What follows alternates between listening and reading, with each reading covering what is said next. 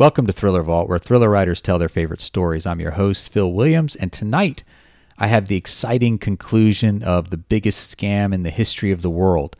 If you haven't seen part one of the story, go back and do so now because this won't make much sense without watching the first part.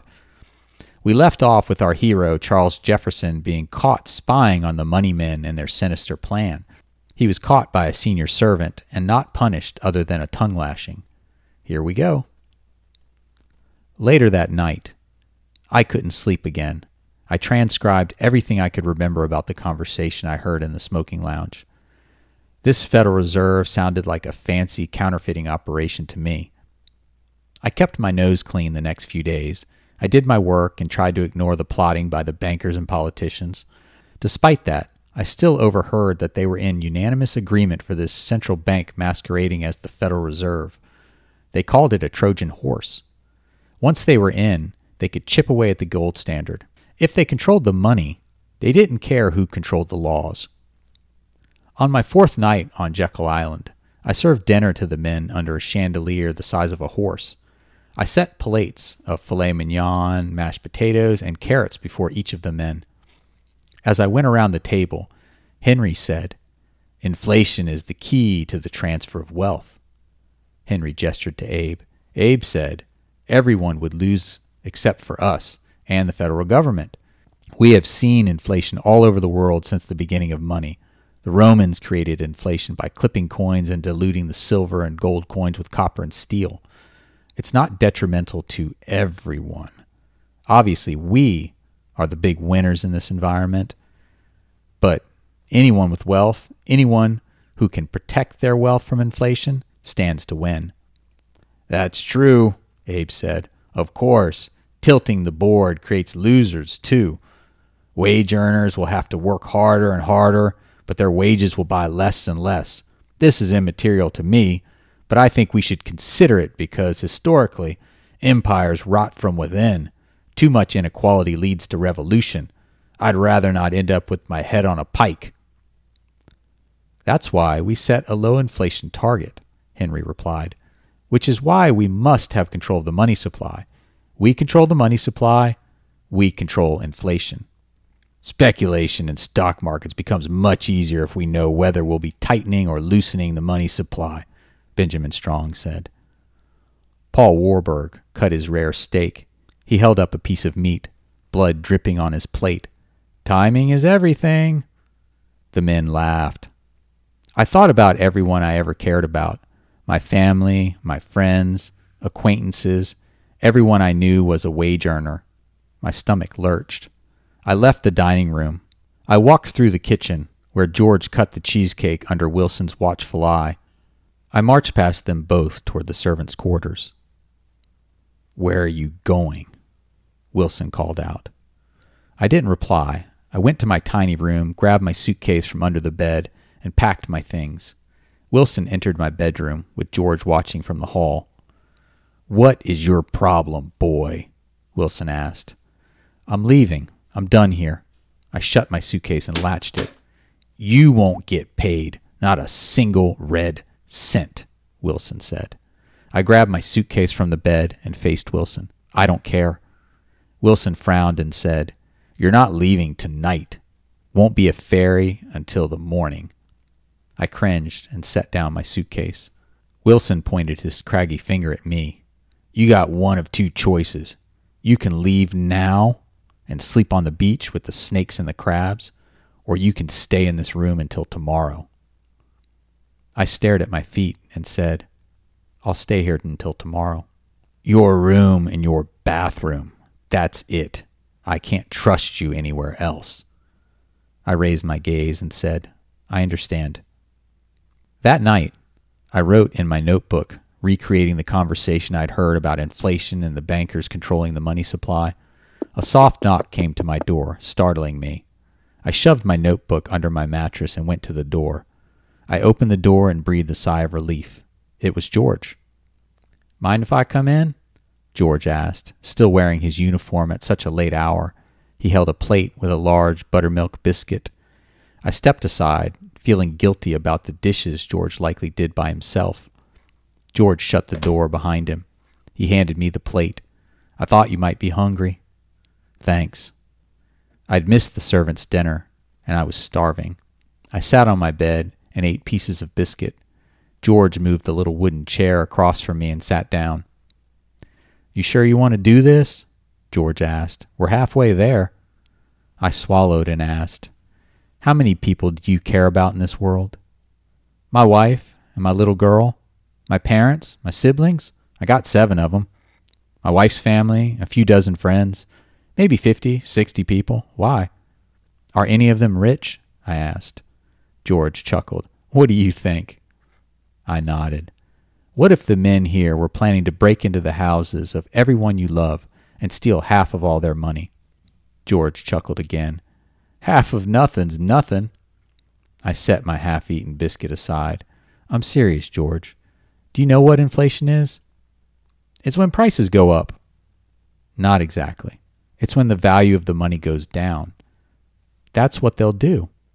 George narrowed his eyes. And how are they going to do that? They'll use their connections in the government to make a central bank called the Federal Reserve.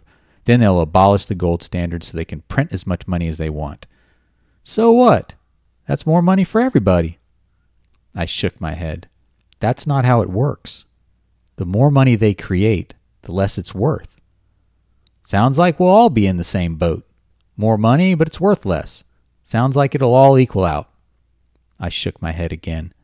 The devil's in the details. People with property and businesses and gold and stocks, they can protect their wealth from inflation. The rest of us will just get poorer and poorer, while they take the purchasing power of our money like a thief in the night. It don't make no sense to worry about things we can't do nothing about. I reached under the mattress and removed my notebook. What if we could do something about it? George eyed my notebook and asked, What you got in there? I said, I wrote down everything they said.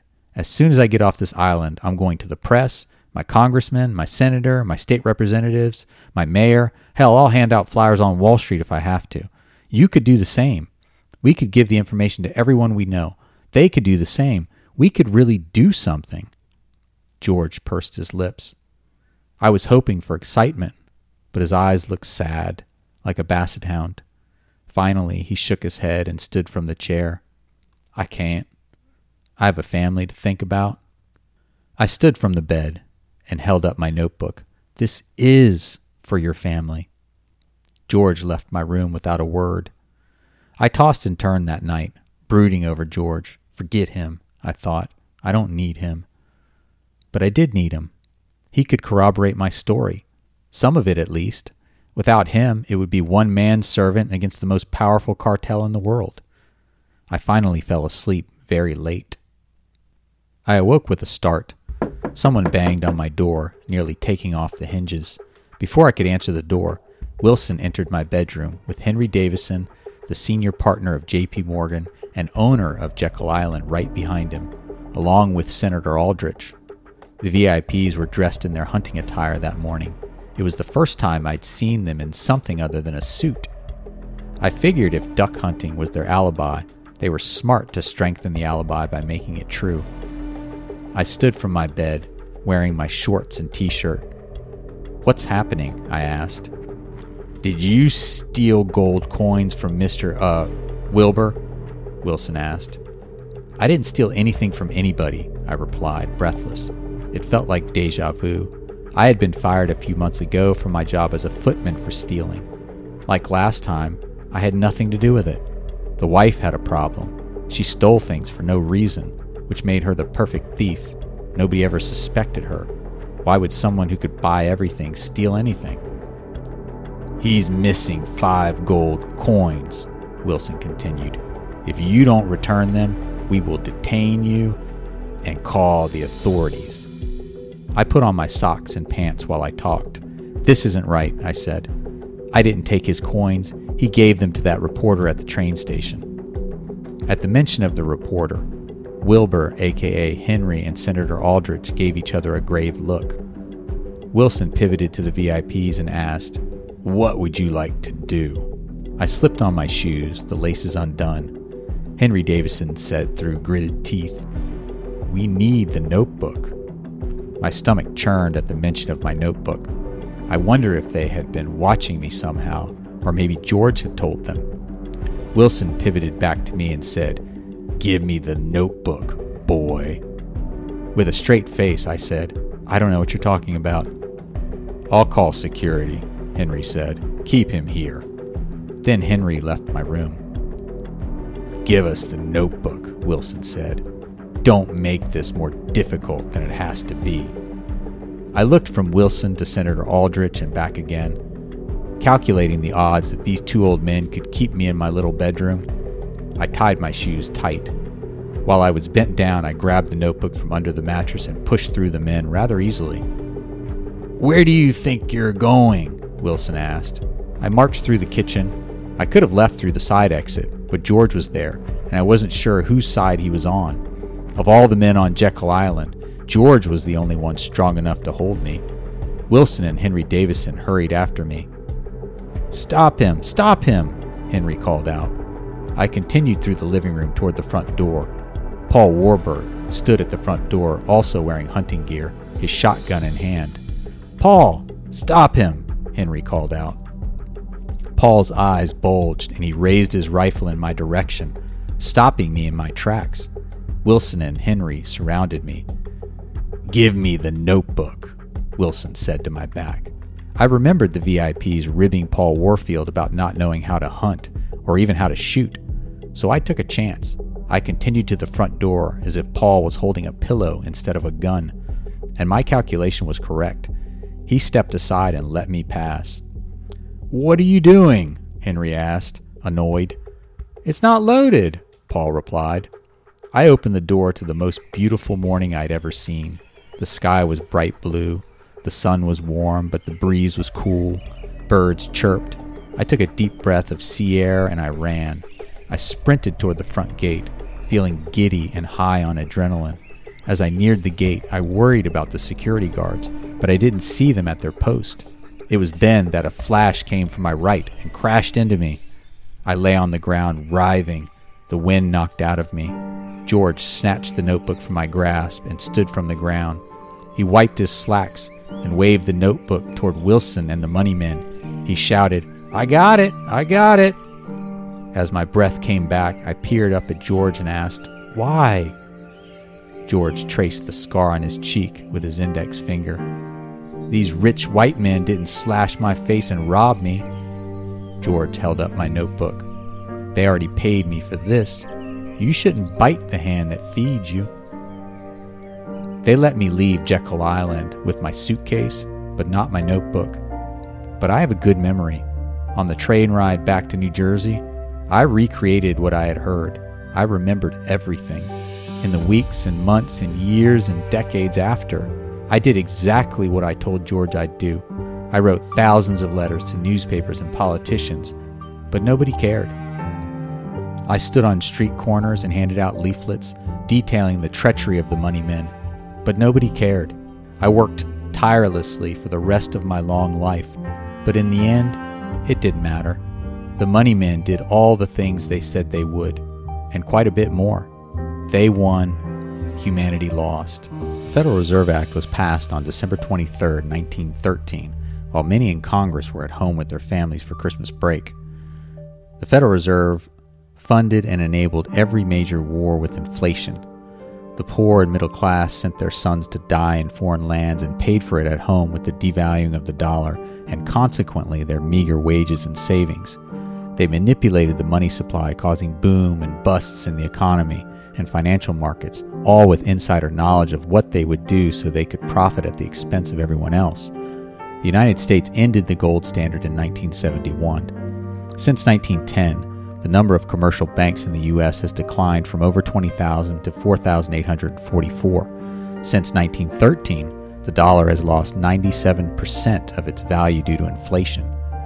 Whenever there's been instability and bank runs, the U.S. Treasury and the U.S. taxpayer have been there to bail out the Federal Reserve member banks because, after all, they're too big to fail and the money men are too big to jail. The story of Charles Jefferson is complete fiction, but the background story of the bankers going to Jekyll Island to plot and scheme to create the Federal Reserve is very true. The bankers I named were there on that fateful week, representing a quarter of the world's wealth. I sourced the background information from G. Edward Griffin's book, The Creature from Jekyll Island.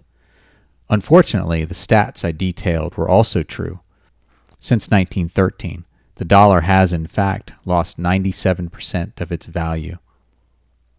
Thank you so much for listening and watching Thriller Vault. Be sure to like, share, and subscribe. I hope you all come back next Saturday for another episode.